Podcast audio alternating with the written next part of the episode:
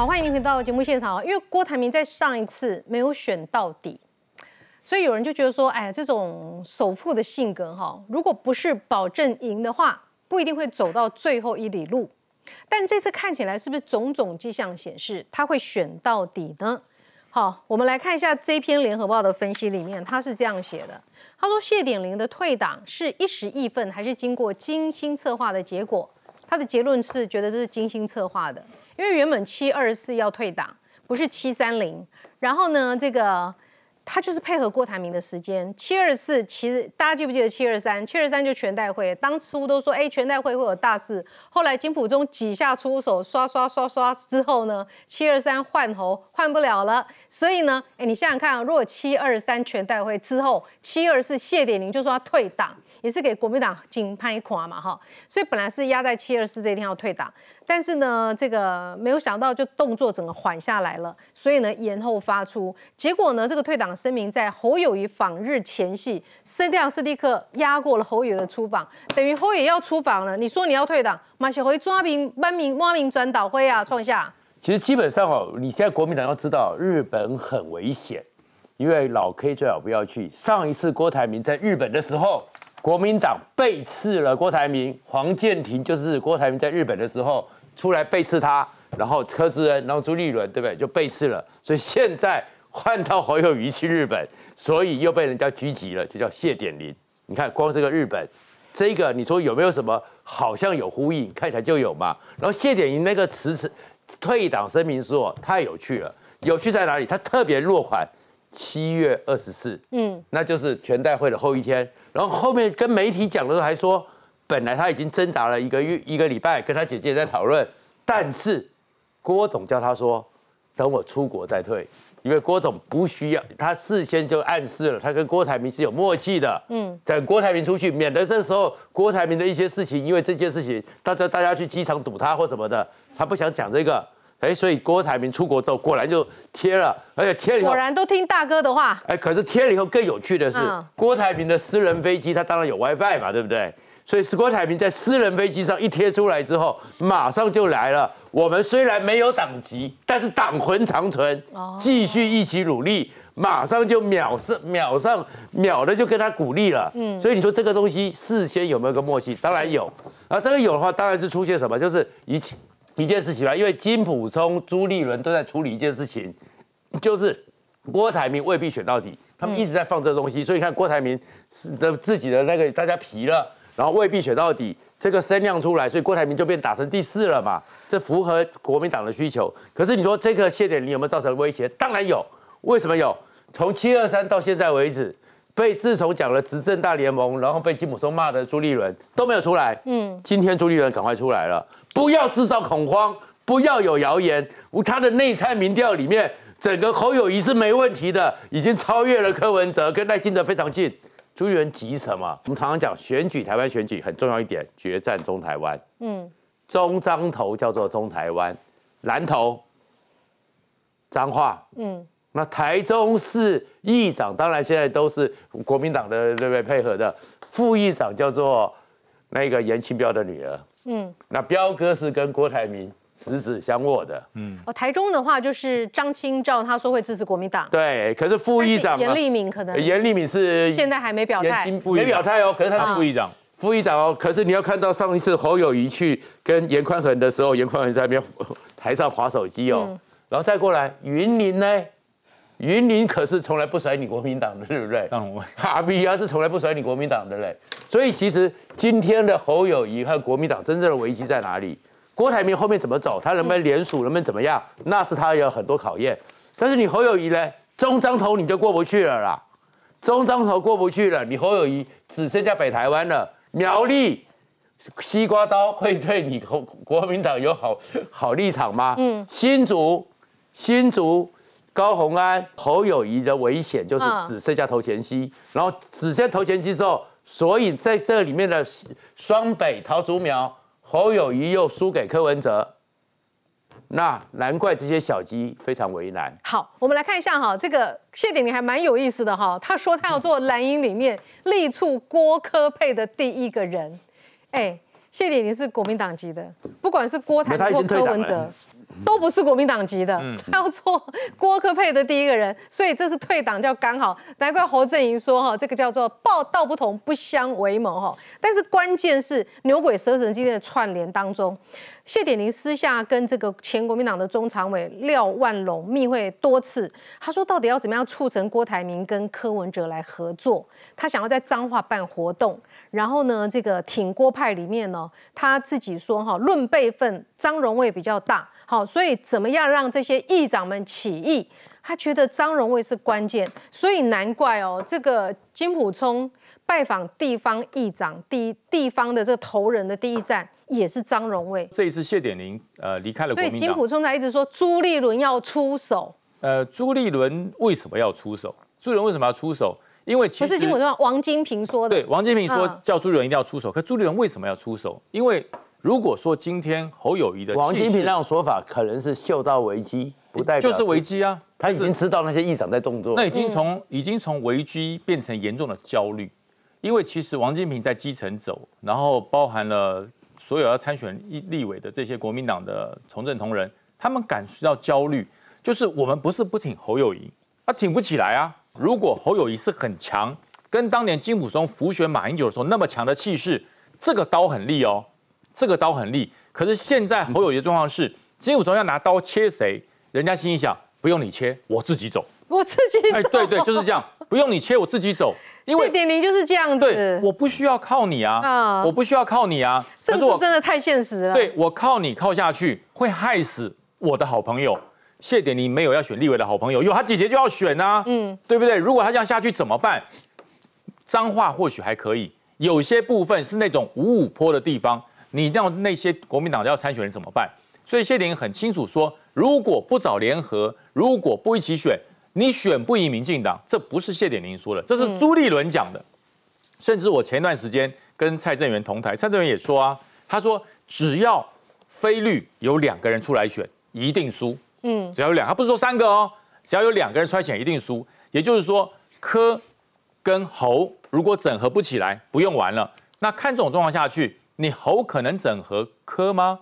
你的民调比他低嘛，你的声量比他差嘛。朱立伦就说已经上来超过柯文哲了。朱立伦的，而且2个人的曲线是不同的。朱立伦的民调，侯会稳住，柯会往下走。朱立伦主席的民调永远是一个历史上的谜团，包含他要劝服郭台铭不要选，要提名侯友宜的时候，他那份民调是哪里来的？所以你觉得接下来是骨牌效应？它是第一章、第二章？不止第二章，还会有第3、第4、第5、第6，会一直下去。你觉得会一直往下？一定会，因为如果你不自己离开，你就要被割啊。那与其被割，我不如先离开，因为离开跟被割、被开除完全不一样，那是2种待遇。好，7月26号，陈玉珍他讲了哈，全台大多数县市议会议长80%以上都对郭台铭寄予厚望，所以人家就呛瞎啦，指责嘛，就呛说。 列出名单，你列出名单啊，8成是哪8成？你讲清楚啊哈。那李明贤说哈，李乾隆忧心忡忡，认为大概有9个正副议长会退党，他这个比较平实啊，9个，不像陈玉珍说的8成哈。好，哪些人有可能哈？金门县议长谢点玲就离开了嘛。沈宗龙有没有可能？云林县，啊，周典论他女儿是直接讲啊，除非国民党开除我们，我们不会走。他说 Who care？ 他后来有讲 Who care？ 谁在意？他第一次说 Who cares 对嘛？对。今天最新是说我们不会走，除非你把我割掉。对对。然后呢，新竹市议长许修睿会不会？蔡奇亚阿妈龙宅啊，塞和尚没水喝，在野党3组人马绝对没有赢的可能。苗栗县会不会？是不是转趋模糊？谢是个人因素退党，苗栗铁仓不会撼动，会全力支持国民党推败的总统参选人。好，就是总统参选人没有写名字的哦。何胜凤已经退党，老师，会不会陆陆续续啊？到底8成还是9个，还是3、4个？对，我觉得这几个都极有可能，因为他们都是挺这个郭台铭。还有一个大家不要忘记，台东县的议长叫做吴秀华。 虽然他现在说我是挺侯友宜，可是不要忘记他的哥哥是谁？他哥哥是吴俊立，是前台东县县长，他是力挺郭台铭的。不要忘记哦，7月12号那场在台东举行的全国县市议长、副议长的联谊参会，在台东举行。 吴俊立是全程陪同郭台铭，还帮他办了一场台东工商界的座谈会。然后那天晚餐的时候，他是陪着郭台铭入场，还坐在郭台铭旁边。所以吴俊立到时候会不会要吴秀华你也出来挺郭台铭？这很有可能的、哦。所以朱立伦搞那个同舟计划，对不对？嗯，同舟什么同船嘛，嗯，那这个船看起来大家都跳船啊，一个一个跳啊，对不对？何振峰跳啦，谢点玲跳啦，未来还有谁要跳？所以我觉得国民党现在应该要做什么？不是同舟计划，是固本计划，把这些人固住，嗯，不要让他们跳船。但问题是有办法吗？我要问的是，国民党难道没有任何情报吗？国民党不晓得谢点玲要退，可能会退党吗？那表示你们怎么样？你们不但是后知后觉，是不知不觉。你国民党根本完全是情报失灵，还是说你们知道了，你们没有任何动作？对不对？你看，其实你看，礼拜六的时候，谢点玲是陪着郭台铭去帮这个无党籍的北斗镇的候选人去扫街，那个已经很明显了。国民党还不知道，对不对？过了2天，哎，礼拜一过谢点玲就宣布了。所以我觉得这个危机处理很怪，还是说国民党知道，那你为什么不去处理？你的党主席在干嘛？你的朱立伦在干嘛？你的秘书长啊、黄健庭在干嘛？如果知道谢点玲有可能要退党，立马到彰化去把谢点玲劝，而且他的姐姐就是你们国民党的彰化县的党部主委，还是朱立伦一定知道，对，因为谢依凤就是他姐姐，对啊，弟弟在想什么他不知道吗？而且谢依凤是你们的党的副秘书长，所以谢依凤一定会跟朱立伦报告，至少跟黄健庭报告，黄健庭就会跟朱立伦讲。如果说谢依凤没有跟黄健庭报告，那才可怕。我是副秘书长，一定会。你是秘书长，你是我的顶头上司。谢依凤有时候讲说，助理教练有打电话来，他讲助理教练就是黄健庭嘛，对啊，没用嘛，没有用嘛。那表示什么？你拦了1个礼拜，你没办法解决这个问题。好，那你应该再找其他人，王金平啊，党国大佬啊，对不对？全部都下来啊，把他抓住啊。为什么抓不住？为什么？王金平也不愿意帮你讲这个事情。我认为王金平如果真的去，他会给王金平面子。这没有嘛？王金平现在都没出，根本就不想理嘛。所以为什么抓不住？因为就是除了朱立伦的内参民调说侯友宜会赢，其他人都没看到嘛。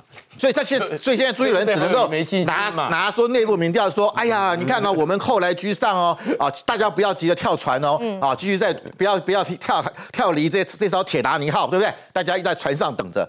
问题是，你已经撞到冰山了啊，你叫大家还不要跳船，不要做救生艇，那跟着船一起沉吗？所以这就是大家目前国民党大家看的情况，所以我觉得哈，整个他而且就在侯友宜要去日本访问的时候丢出这个震撼弹，现在谁还在乎侯友宜去日本干嘛？大家他昨天到了东京，大家第一个问题就是说啊，谢点玲啊，你退党你什么感想？完全他答不出来，他只是说我很遗憾，对不对？完全模糊了焦点，就是完全是给侯友宜难看嘛。什么时候不挑？你等侯友宜回来再讲。你有差那3天吗？你有差那3天在国民党党内待得很痛苦啊，痛苦的不得了，一定要赶快退党。那个 saving 呐，对啊，就是给他 saving 嘛。所以这个太清楚了。所以我觉得啊，侯友宜这次到日本去啊，可以说是整个起手式就因为谢点玲这个事情遭到非常大的一个挑战。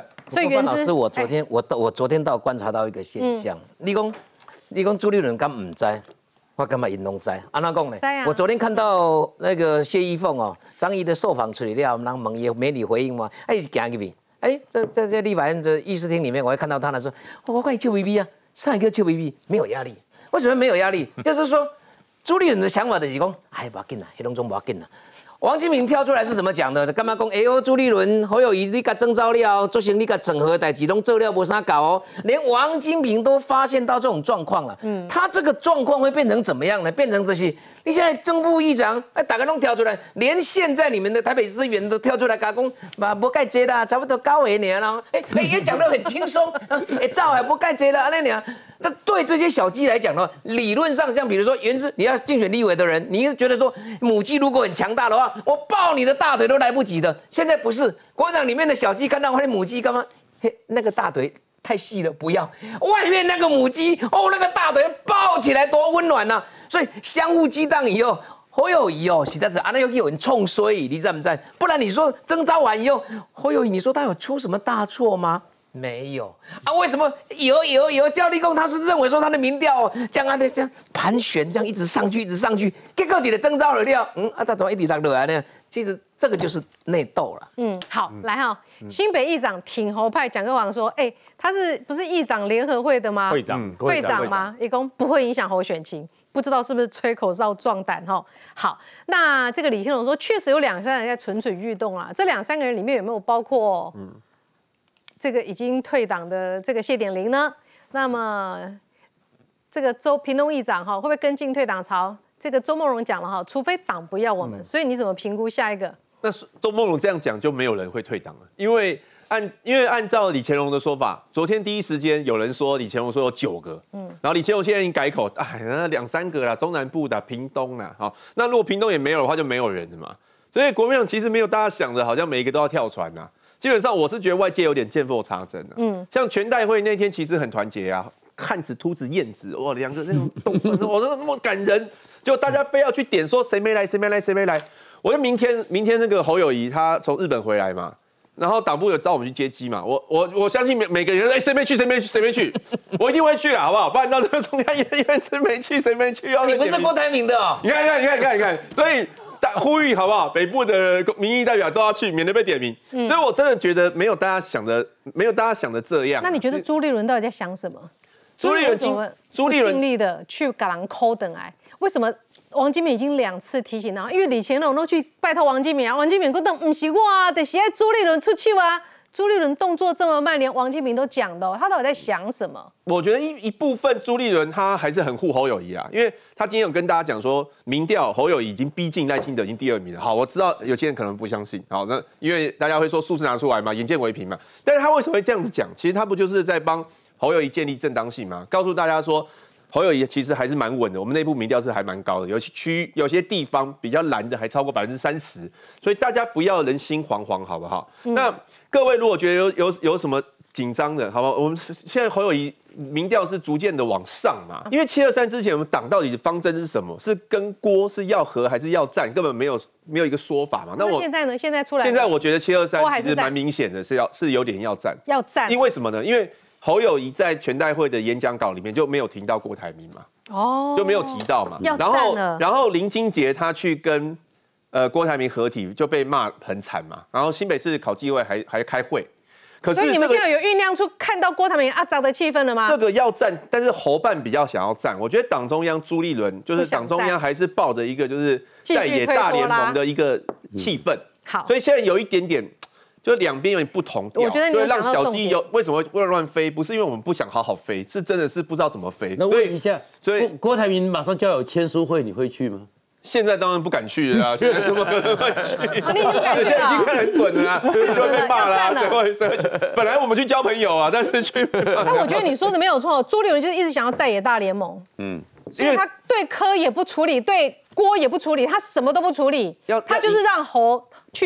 没有，这2个不冲突啦，不冲突是不是？营造一个好的氛围，让侯友宜在稳定中成长。然后，如果侯友宜的民调稳定中成长的话，就可以做用盟主的地位去收割这个美丽的这个气氛。对，来，你看，确实侯友宜直接说“道不同不相为谋”，要战了嘛？对，就比较凶啦，他们骂的比较凶。好走不送啊！然后郭台铭出国前就说什么“主流民意大联盟”，主流民意大联盟是什么呢？我觉得有一个对照组哈，赖清德提民主大联盟。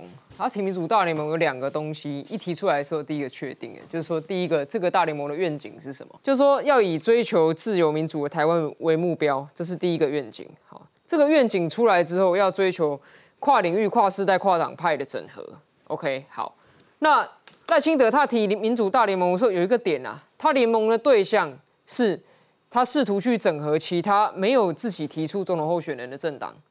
所以大家不会去质疑他一件事情说，啊，你民进党现在自己提名的总统候选人是不是要换掉？不会产生这样的质疑。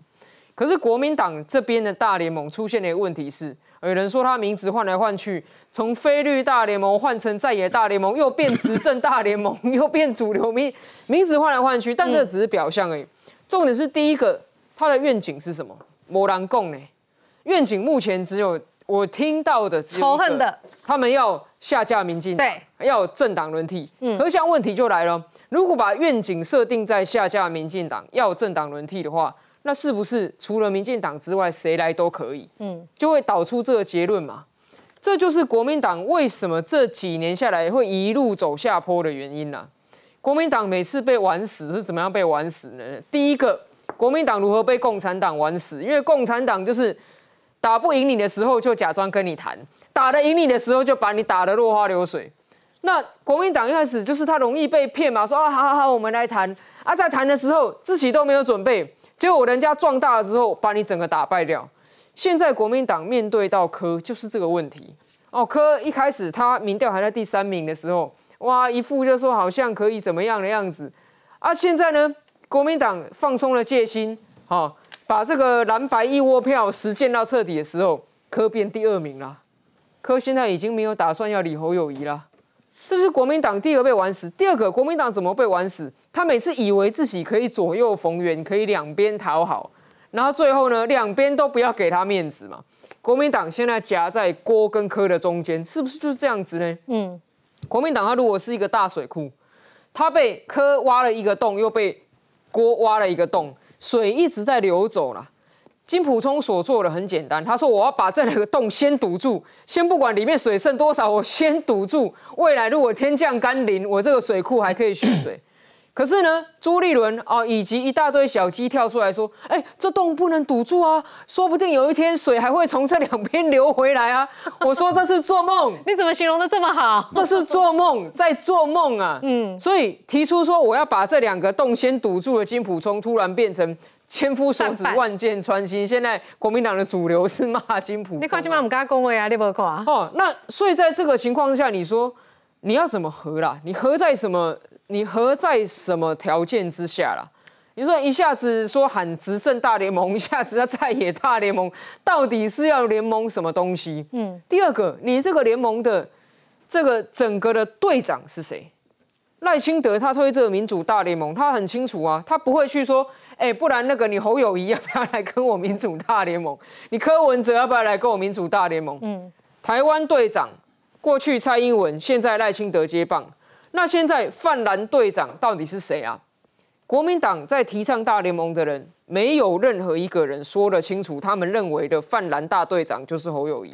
朱立伦觉得是他自己哦，那这就糟了，那这就糟了，你知道吗？因为如果朱立伦觉得他是队长，那等于总统推谁都可以嘛。是啊，所以你看哦，为什么侯友宜你不觉得他就是这样在玩这一个局的吧？为什么侯友宜给人一种积弱不振的感觉？因为他现在看起来就是一个随时可以被换掉的总统候选人。对，本来以为723之后会尘埃落定，嗯，结果尘埃反而没有落定，为什么呢？因为723的时候，朱立伦帮他背板上写政党轮替，朱立伦又喊出大联盟，朱立伦又没有讲大联盟的总队长只能是侯友宜，然后再搭配谁呢？隔天罗志强也出来，徐巧芯也出来说啊，你看我们朱立伦党主席都喊大联盟了，那我们也可以喊。大联盟喊得越响亮哦，还有陈长文也投书，这许久不问世事的长辈，这个陈长文是不是被戒名我不知道啦哈、哦。但是呢，最大的问题就是这些小鸡声量高的蓝营声量高的、跳出来帮这个政党轮替大联盟站虾的时候，他们就是在把蓝军的票往现在民调占据第2的柯文哲那边推嘛。没错，因为你说这个大联盟它就是一个西瓜大联盟嘛。就是说啊，反正只要谁比较大，谁来都可以，只要可以下架民进党，谁都可以的时候，蓝军的选民等于自动被召唤，他们听到的就是说，那我们去投给民调相对高的那个。啊，现在民调谁相对高？柯比侯高啊，这是客观的啊。所以最大的一个难题就在于说，为什么蓝军哈、国民党他讲不出来说他的队长就是侯友宜，才会造成现在你水库的水一直流出去。然后下面的小鸡还在那边高唱说有一天水会流回来，殊不知你的小鸡已经跑去其他地方喝水了。然后金小刀试图帮侯友宜止血的时候，反而自己变成围攻的对象。好，723这个没有换头之后，好像还有下一关，为什么？因为现在居然传出了韩国瑜跟朱立伦有密谈，谈些什么呢？来看 VCR。韩国瑜在侯友宜耳边大声说悄悄话，要他做自己，好似相挺。结果被平面媒体爆料，早在全代会前，韩国瑜也找朱立伦讲悄悄话，谈的是胜选，要有备案。报道指出，朱韩两人在全代会前在台北密会，韩国瑜直言侯友宜应该努力把支持度拉到25%，如果9月民调没起色，就要有备案，整合非绿，甚至说有需要的时候他可以出来，直指蓝军中可以和郭柯说得上话且能互信的人不好找。朱韩谈话主轴非绿整合，重启初选，这是你说的吧？ 这是媒体说的吧？无谓的放话啊，完全不应该有这样的一个行为。他在全代会前也跟我见面，那也都厘清了一些事实。没否认两人见面，对照起来，朱立伦在全代会上再抛执政大联盟，仿佛呼应建议。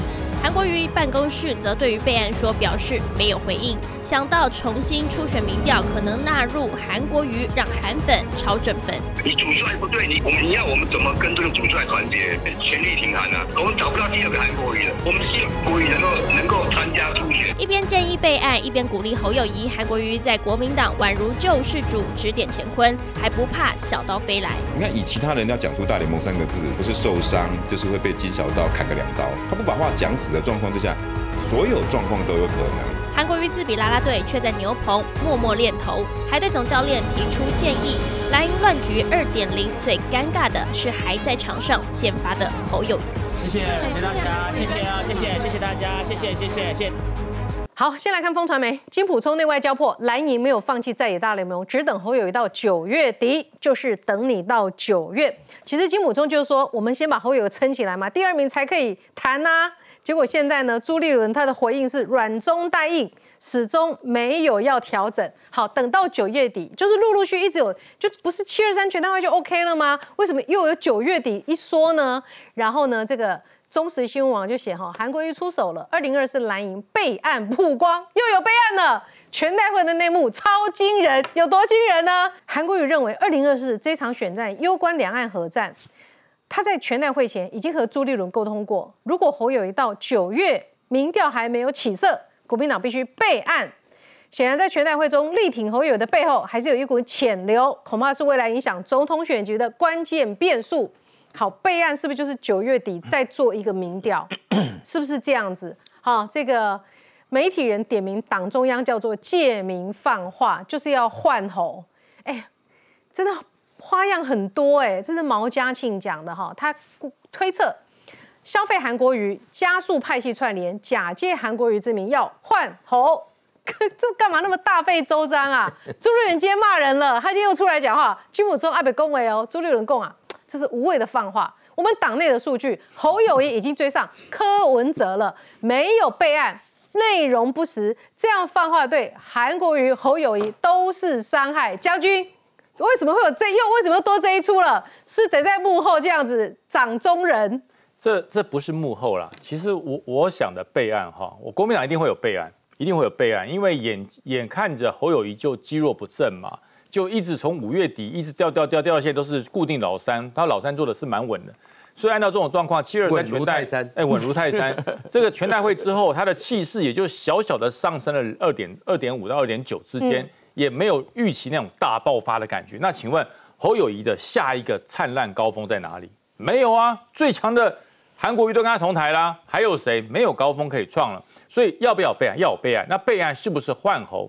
我倒觉得备案不应该不是指换侯，备案应该是说侯友宜这个状况，按照金溥聪的讲法，只要有金溥聪在，挺着胸膛也要倒下去，绝对不换，也没有合作，也没有当副手，都没有。可是小鸡呢？这些。 国民党地方的立委参选人怎么办？也就是说，他的备案是：你现在绑这么紧，就是那个所谓的排科条案、排锅条款，都把它绑这个砖都这么紧。到了9月份，如果侯还没有起来，这个砖都要敲破，要敲破砖，让小鸡去自谋生路。嗯，你总统已经赢不了了，立委还全盘静默，那就完蛋了。所以我解读是这样，因为。 韩国瑜没有想要出来选总统，大家现在韩粉都过度解读，现在韩粉都沸腾的说：“你看，我们的韩总又要回来救国救民啦！”那已经沸腾了。我要跟韩粉讲，不是稍安勿躁，不是韩国瑜讲的所谓的备案，真的是针对立委，他不是针对总统，因为总统第一个是朱立伦在掌控，第二个操盘是金溥聪在操盘，所以朱立伦今天跳出来就更坚定了这个说法，就是说没有换侯，没有换侯这个备案。嗯，可是。 对于小鸡能不能够去找他的票，不管是柯的票，不管是郭的票，都可以要。朱立伦没有讲死。范老师，是不是9月底还要再看一个民调来决胜负？但郭是不是会被排除在外？我觉得的确就是，这就是执政大联盟，就是包含像陈长文、罗志祥他们想的嘛。他们就是说，明年总统大选，国民党是可以缺席的。他们现在是不是要柯侯柯？对，他们会把郭排除在外。我觉得到时候要做民调，应该是不会，就把他们放在一起，找一个最有竞争力的人出来。反正大家知道，这就是常常他们希望做到的事情。郭台铭这样整他们冤枉，他们还要让他选总统吗？国民党还要让郭台铭选总统吗？因为像执政大联盟这些人，他们的想法就是一定要把民进党拉下来，这是他们唯一的目标。不管是谁，不管是黑猫白猫，可以把民进党拉下来的就是好猫。他们的目的就是这样。但是问题是，国民党如果作为一个台湾最大的在野党，竟然会在一个总统大选中缺席。这是很麻烦的事情，国民党的面子挂不住啊！而且你的不分区怎么办？你的区域立委怎么办？难道你们要接受？但如果说柯文哲是第一名，让柯文哲出来，那国民党的立委怎么办？那找柯文哲上，找柯文哲来站台吗？对不对？那整个都所以我觉得那个可能性乱了套了啦。但是我刚刚就是像阿苗讲的，就是说这些要把民进党拉下来的那种他们是仇恨值。啊，完全是仇恨，就是实在讨厌民进党，要把他拉下来。然后他们现在就说，你看他要想把民进党下架的有6成啊，我们只要这6成民意啊，这个掌握住，我们就会当选。问题是，如果是按照仇恨来动员的话，那个绝对不会赢过希望。民主大联盟赖清德讲那个是希望，所以希望的力量绝对是比仇恨大。那你讲那个政党轮替，为什么过去民进党讲政党轮替有票？那是因为国民党长期执政嘛，从1949年以来，对不对？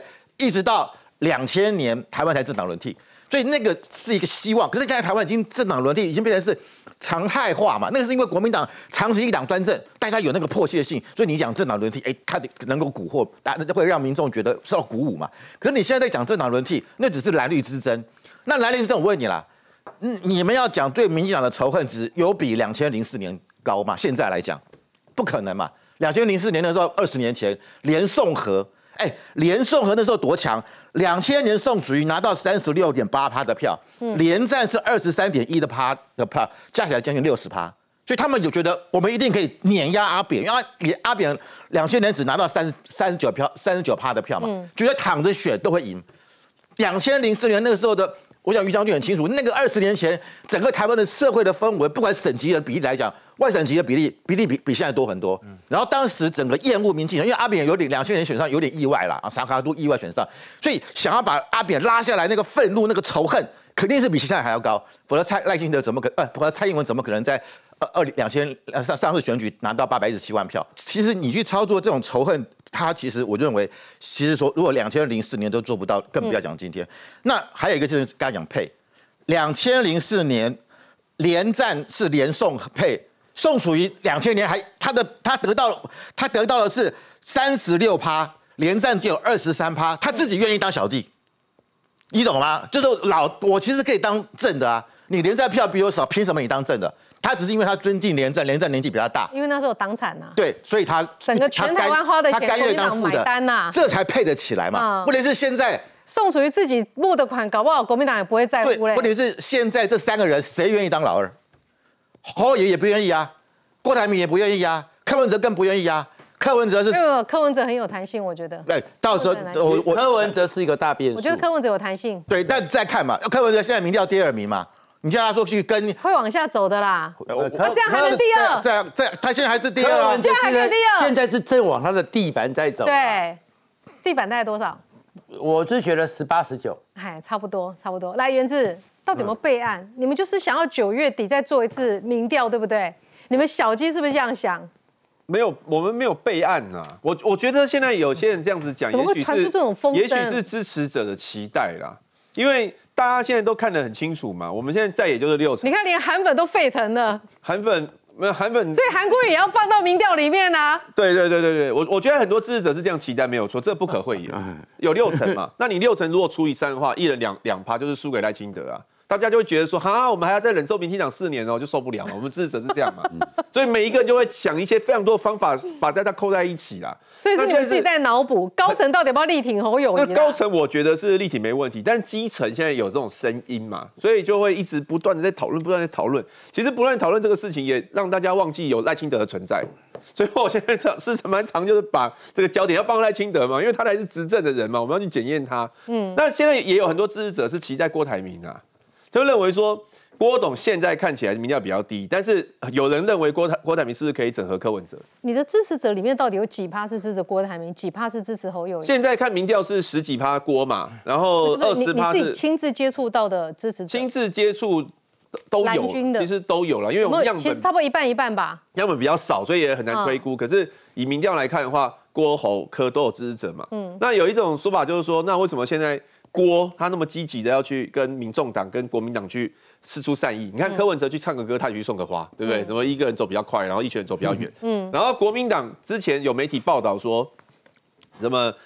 郭台铭骂国民党说什么？你不要跨挖我，然后郭台铭大动作去否认这个事情，就是他要让民众党觉得说，我跟你也很好，然后国民党我跟你也很好，他干嘛？他要当这个主流民意大联盟的盟主嘛。嗯，所以如果最后郭台铭他可以整合，假设他可以整合柯文哲，现在有人是这样讲说，他整合柯文哲比较容易。那郭柯配如果成型了，那这个时候侯就会有很大的压力。那如果说到时候郭也没有整合柯，是3组人一起选的话，那侯当然就是要挺到胸膛倒下来为止啊！可是我们选不是选在倒下来嘛，我们选上是要选赢嘛，所以才会大家想说可不可以？所以我问你一个可能性：如果郭柯合了，侯一直只能牵山独行，不必相送，那时候你要怎么办？我们当然就挺啊，要不然怎么办？所以你会挺侯挺到底？我身为国民党的，当然这个一定是这样，更呆很多哈。来，轰郭台铭让国民党天翻地覆。连胜文说，如果选到底，对他的敬意会消失。这种气氛在国民党内高不高？元之，就是现在开始要操作郭台铭就是害党的人哦。就好像刚刚这个苗议员所讲的，加的几康啊，下个几康，但是郭台铭几康，侯友宜支持都在冷边安，这两极化。就是说，有一派的人确实就是觉得郭到底要干嘛？4年前已经这样，你现在又这样，国民党就欠你吗？有一些人就讲到郭就有点皱眉头。大概1%是多少？就是李彦秋派，因为我没有接触到非常多人呐、我只能说这种声音有。那但是也有一些人是觉得说，那个现在侯跟柯的民调呢，就是固化了。如果没有一个鲶鱼进来的话呢，侯也没有机会。所以郭有扮演鲶鱼的角色，由他进来打乱这个僵局。然后，如果他可以整合柯，然后看看是不是又可以整合侯，就也有人是对郭抱以期望。我要平常心讲是都有，确实是都有。那你问我说会走向什么样，我不知道，因为这个是动态的，我们也不是新北神童，我也不知道。对，所以我们每一个礼拜都可以分析，因为每个礼拜的变化都很大。所以连胜文是站在党中央的立场，对，因为他现在是副主席嘛，哈。如果选到底，会对他的敬意消失，这种觉得郭台铭很肮脏的气氛。到底有没有酝酿的出来吗？看起来好像也不容易。连胜文就是这个第4名一直在那边活跳跳。连胜文安尼讲是对的哦。连胜文现在的想法就是讲，你这郭台铭，你看整个国民党都你冲到怎啊算呀呀？郭台铭他现在也有一个话术啊，他就认为说，咱来创一个叫做主流民意大联盟。听到这个，国民党其实也不要被郭台铭给骗了。你们像你们要组什么联盟，在我看起来其实也是空的。为什么？民进党现在的政党的一个支持度32%，国民党你23%，民众党起码17%。啊，你们现在就好像我举个例，我讲，慧敏，咱就打个992哦，那你罗华在行，咱992来跟郭台铭比级，比了，我们就打败台湾的首富，啊，人家打来的自嗨啊，而且变成我们是一群乌合之众，我们怎么比？大家一起结合去跟郭台铭比完，然后呢，国民党现在跟郭台铭的选举就认为说。民进党即嘛吼，虽然伊32%吼，咱这23%跟17%哦，咱992我们就大于他。但重点是说，在国民党这些支持者里面，你注意把它看哦，韩粉里面的本来就是有一些人是仇视这个侯的，然后呢，这个如果国民党没有出来，或者国民党也出来，那柯也出来的话。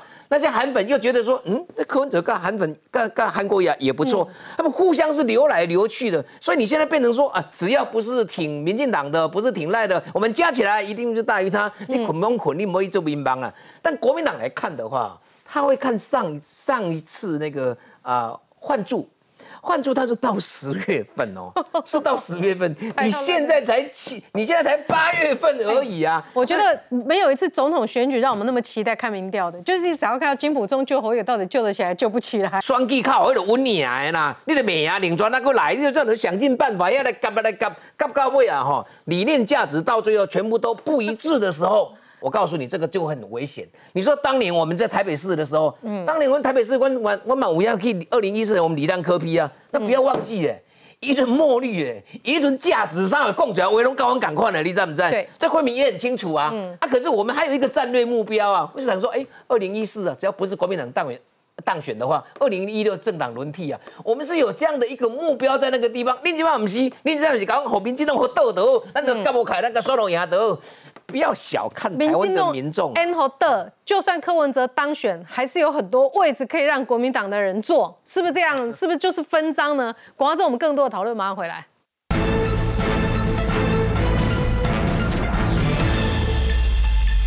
好，欢迎您回到新闻现场哈。侯友宜在日本见到了前首相麻生太郎了，我们带您直击现场。一身灰西装，戴绅士帽。下午1点55分，日本前首相麻生太郎在一群随护陪同下走进自民党部，而20分钟前，国民党总统参选侯友宜才刚进去。但侯友宜只公开拜访自民党正调长秋生田光一，秋生田是自民党3长之一，属重量级人物，更是安倍生前亲信。两人互动热络，侯友宜似乎也有意跟上次访日没见到秋生田的柯文哲较劲。台湾は私たち日本人にとって。自由民主主義、基本的人権、法の支配といった主張も大変大きな志を持ってこの度訪日をされたことを記憶しています。滞在期間中素晴らしい訪日になりますことをお祈り申し上げてご挨拶したいと思います。他们都非常关心台湾台海之间会不会有事，我们更应该努力做到让。台海安定。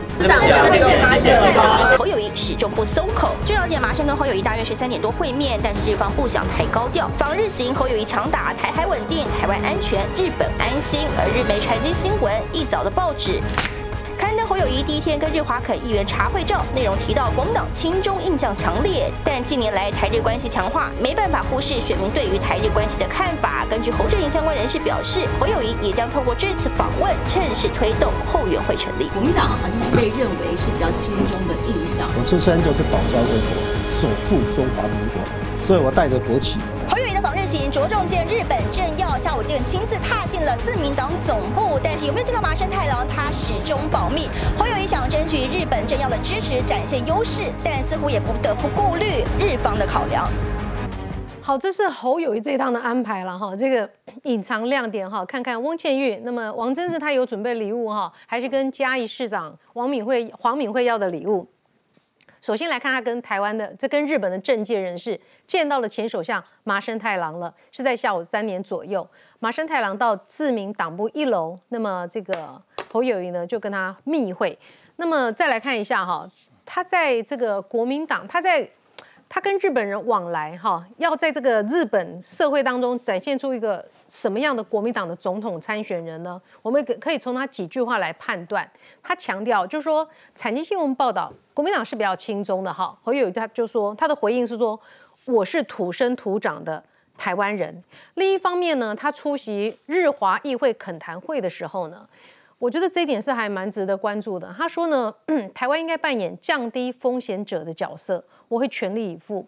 他说台湾过去就是安倍晋三讲过嘛，台湾有事，日本有事。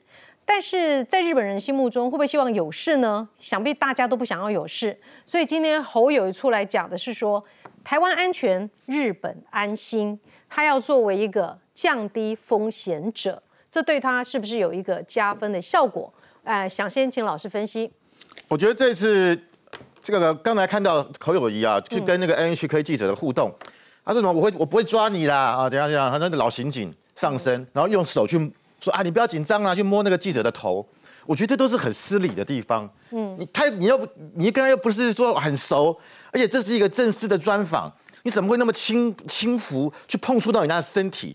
虽然你是同性，这个人家也不会觉得怪怪的，不舒服嘛。你碰我干嘛？碰我头干嘛？他想要帮他擦汗，然后你不要太紧张啊，帮你擦汗，那个动作是很不符合正式的外交场合啦。就我觉得那个是很失态。而且加一句，没被我抓的都是好人。对，没被我抓的好人，什么意思啊？你执法常被管辖到日本去啦，所以这是荒谬嘛？我觉得怎么会有这种行为出？他想要展现他的亲，他要展现他的亲和力，但是问题是在那种正式的场合，就给人家很轻浮、很轻蔑的感觉。那你做一个一国之君、一个总统的候选人，或者哎，你搞不好过几个月当总统了，你可以这样子吗？所以我觉得日本 NHK 是日本最大的国营媒体，那个记者都是非常专业的，好去专访你，很正式的访问，你只有一个很轻浮的动作，很怪啦，我就觉得，而且被人家拍下来。第二个，其实啊，他昨天他先去了这个东京的这个所谓的妈祖庙，那个董事长叫做詹德轩，哇，詹德勋，那国民党好高兴，他说，因为詹德勋啊。他在这个4月份的时候，他就已经担任这个关东地区信赖台湾这个知友会的顾问啊，拿到聘书。他说：“你看哦，我们挖角成功，拔桩成功，拜托。”昨天詹德勋说：“我也有柯文哲来，我也接待他，我只是礼貌啊，我也没有说到。可是人家已经接受了赖清德的知友会的顾问的聘书，表示我已经很清楚表态了嘛。那我觉得国民党在那边炒作，然后他昨天中午啊，中央社，我们台湾驻在日本最大的媒体啊，中央社是国营的。那个中央社的这个负责他那个在昨天12:56，那个阳明书特派员，我前两天在东京遇到他，他昨天中午他报了新闻说，侯友宜会跟日华肯的会长谷屋圭司见面。昨天中午啊，昨天12:56，将近1点，距离他们可能要见面的时间不到几个小时，后来为什么忽然改变了？不但谷屋圭司说他确诊，真的确诊吗？而且现在在日本，你确诊，你的所有的活动都如常。你看蔡英文不是也确诊他也不是参加汉光演习，结果谷屋圭司没有出现，还更夸张的是，他非常带的是一个代理干事长，是众议员叫做利浩史，其实日华肯是有干事长叫名字叫什么？叫秋生田光一。他也没出现，在日本确诊，你戴个口罩就可以了，就可以出席嘛，而且你也可以视讯啊，你又不视讯，对不对？啊，你可以找干事长啊，为什么不找？就很奇怪。好，那他去见翁倩玉，去见王贞治，我真的觉得你在日本的时间，王贞治是真的确诊。好，那日本疫情还那么严重哦？不是，你在日本的行程那么应该是很紧凑的，你应该要拜访。我不想你要找翁倩玉干嘛？当然画面很好，大家看完就说哦，翁倩玉驻颜有术啊，翁倩玉那么年轻。但是问题是你应该去拜访什么智库，对不对？学者，对不对？或者日本的相关的研究单位、日本的政府，这才是正办嘛。你去跟翁倩玉在一起，大家觉得那不是最重要的行程嘛？然后你看他昨天到了日本到机场，我看算了一下啦，接机的人10个啦。上礼拜六，日本的这个赖清德后援会成立，我在现场看到了超过200人。你看，你那10人，你200人，对不对？而且办的地方还是在日本皇宫附近的丸之内的所谓的日本记者俱乐部，那是非常高档而且重要的地方，那边办的，表示大家侨胞愿意出钱嘛，大家愿意办嘛。所以，你不要小看侨胞的票，侨胞反国投票很重要。侯友宜没有人支持啊！你看那一天，这个东京的成立这个大会，日本的自民党的众议员山口敬到现场，日本的维新会目前是日本大概是最大在野党，众议员和田有一郎也来了，人家是亲自来参加，跟你侯友宜去国会拜访啊，当然也有20个议员来参加，但是那个是你主动去，跟这些议员来参加。赖清德的后援会是不一样的意义嘛？所以我觉得从这些细节都看起来，就是侯友宜他今天要强调是啊，我要降低风险啊，你告诉我怎么降低，对不对？中国现在不是对台湾他对日本侵扰更严重啊，他对钓鱼台的侵扰，那日本难道不想降低风险吗？降低风险很简单，把钓鱼台给中国就好了嘛。可以这样做吗？你告诉我你的方法是什么嘛？你只会说我要降低风险，我要降低风险，跟念经一样。他说台湾安全，日本安心，那怎么样安全？是两手安全很多种哦。强化我们的国防，让中国不敢对台湾越雷池一步，这是一种安全。另外一种安全就是我都投降嘛，投降也有安全啊。嗯，那你要哪一种？日本要问的是你要怎么样拿到安全。日本现在的国防预算是不断在增加，对不对？日本的做法是我们要强化国防，我们要强化跟美国的军事合作。你侯友宜要不要强化台美的军事合作？嗯，所以我觉得这些问题你要说，你不要讲那些空话，讲那些套话啊，讲那些废话。那我觉得啦，你到日本去，只是被人家觉得说，你不但是草包，还是一个没有草的包嘞。好，我们听一下这个小笠原欣幸教授他的看法了哈。他分析哈侯友宜的演说内容，特别强调了日本跟台日关系的重要性。他稍微有感觉到说，好像国民党内系统的李登辉、王金平这些重视日本的本土派的立场。但侯友宜蛮特别的，就是说他感觉他的逻辑比较接近本土蓝，但是他偏偏又跟派系这些本土派的蛮大的力量，又是整个派系的力量又被郭台铭拿走，所以侯友宜现在真的是里外不是人哈。但是呢，小笠原欣幸从侯友宜的这个内容里面，认为感觉到了国民党内本土派的立场。侯友宜在演说最后面说，台湾安全，日本安心，强调要努力降低台海风险。台日都进行了超党派的交流，这是小笠原欣幸的看法。那侯友宜这次走温馨路线哦，跟 HK 记者访问完之后帮他擦汗，对不对？然后呢，安排跟翁倩玉见面这比较软性的行程。他还特别跟小笠原欣幸留言说：“上次在台湾您特别来访问我，这次在东京又见面了，很高兴。这次访日行程满档，您送我的酸痛贴布非常好用，谢谢你。”这种叫做花絮啦，那有一些当然这个都刚好可以不痛不痒的一个新闻出来以后，把他的整个形象稍微来做一个软化，但问题是说侯友宜最大的问题，你注意把它看哦，真正最国民党的人谁？当主席啊，最能代表国民党的又是就是朱立伦嘛，最能代表国民党的，大家认为就是定义酸苏黑的韩国瑜啊。那这接下来如果比较亲近国民党、比较像国民党的是谁？郭台铭啊，偏偏就是这个国民党这次征召的人，国民党咪。不要当，可是呢，他到日本去的时候，他去讲的这些论述，连小笠原都认为说，哦，你这他接近本土，但问题是，国民党所谓的本土派的，又没有支持他，又非常少，所以他就非常困难的地方就在这个地方啊，所以他这一局为什么会很难打的原因就在这里啊。可是他这一次出国，他要转内销的，他到最后是要讲什么？还是在跟你讲？符合中华民国宪法的9二共识，但是讲一处理掉的亮点是什么？除了花絮跟翁倩玉在一起拍个照片以外，他还是要告诉你，像国人跟你讲说啊，我的主张啊就是要符合中华民国宪法的9二共识。但重点是说，国内的民众啊，尤其是从2016到现在，现在已经2020，明年2024了哦。你国民党过去的一个主张在2016。那个已经台湾的民众就已经不买单了，两岸论述你还是这样讲。到2020，韩国瑜够强了吧？国民党里面最强的，你还是在谈9二共识。台湾的民众也跟你讲说，你是拢北切哟，然后我给你蔡英文817万票，那告诉你国民党，结果国民党现在的主张还是一样。哇，在很想跟侯友宜讲，因为他这个人。其实也是还蛮好相处的，可是你这个两岸论述为什么要坚持国民党的过去已经被老百姓讲都觉得他没办法，在国内已经用最高的选票来告诉你我们不要9二共识了。他民调如果最高他就不会讲。是，你看连他在讲，他现在没路了，他只能先把他15%。他这个逻辑不够清醒，为什么呢？你9二共识老公刚没敢买单，马博。中华民国根本也没有所谓符合中华民国宪法的9二共识啊！你个提出来一个骗一盖，宪法第2条啦，侯友宜，中华民国的主权属于国民全体啦，国民全体无人会以讲包括中国14亿的人民嘛，所以大家都会扯，啊，就讲你袂扯。好啦，我咧讲啦，柯文哲呢，今天要看国民党下的时阵，来先问讲，柯文哲你支持9二共识吗？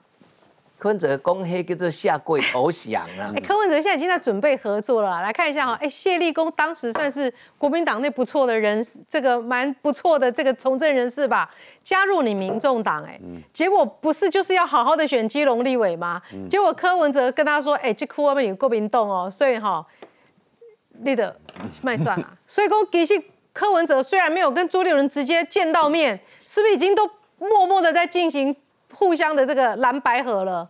我说柯文哲的战略的小鸡包围母鸡啦，他现在根本不想理侯友宜嘛，因为他觉得他民调比侯友宜高啊，他要怎么小鸡包围母鸡？就是说他在空军上面，他用在蓝营内部，柯文哲先用空军把国民党侯友宜轰烂、轰下去之后，他要开始收编蓝的陆军啦。他就跟这些在地方要选区域立委的国民党立委招手嘛，就说啊，你不要管你那个总统候选人啦，你来跟我同框，你来跟我巧遇，你的选票增加，柯的选票也增加。他现在就是用这种方法，你知道吗？所以我觉得国民党不要再幻想说柯会跟他们坐下来，然后柯还要去配附的什么，不会。 因为柯现在他要并购国民党，他的做法就是他直接跳过你董事会，跳过你总经理的啦，我直接跟你下面这些中介主管招手，你们通通跳槽来我公司，把客户都带来我公司，我不用出什么钱，我就把你给并掉。实际上有道理耶，你实际上再去看这些蓝营的地方的各个战将。 哦，每一个都是不排除跟柯同框，你就可以看得出来，他这个战略的方向确实就是要这样蚕食鲸吞，把侯友宜的地基掏空了。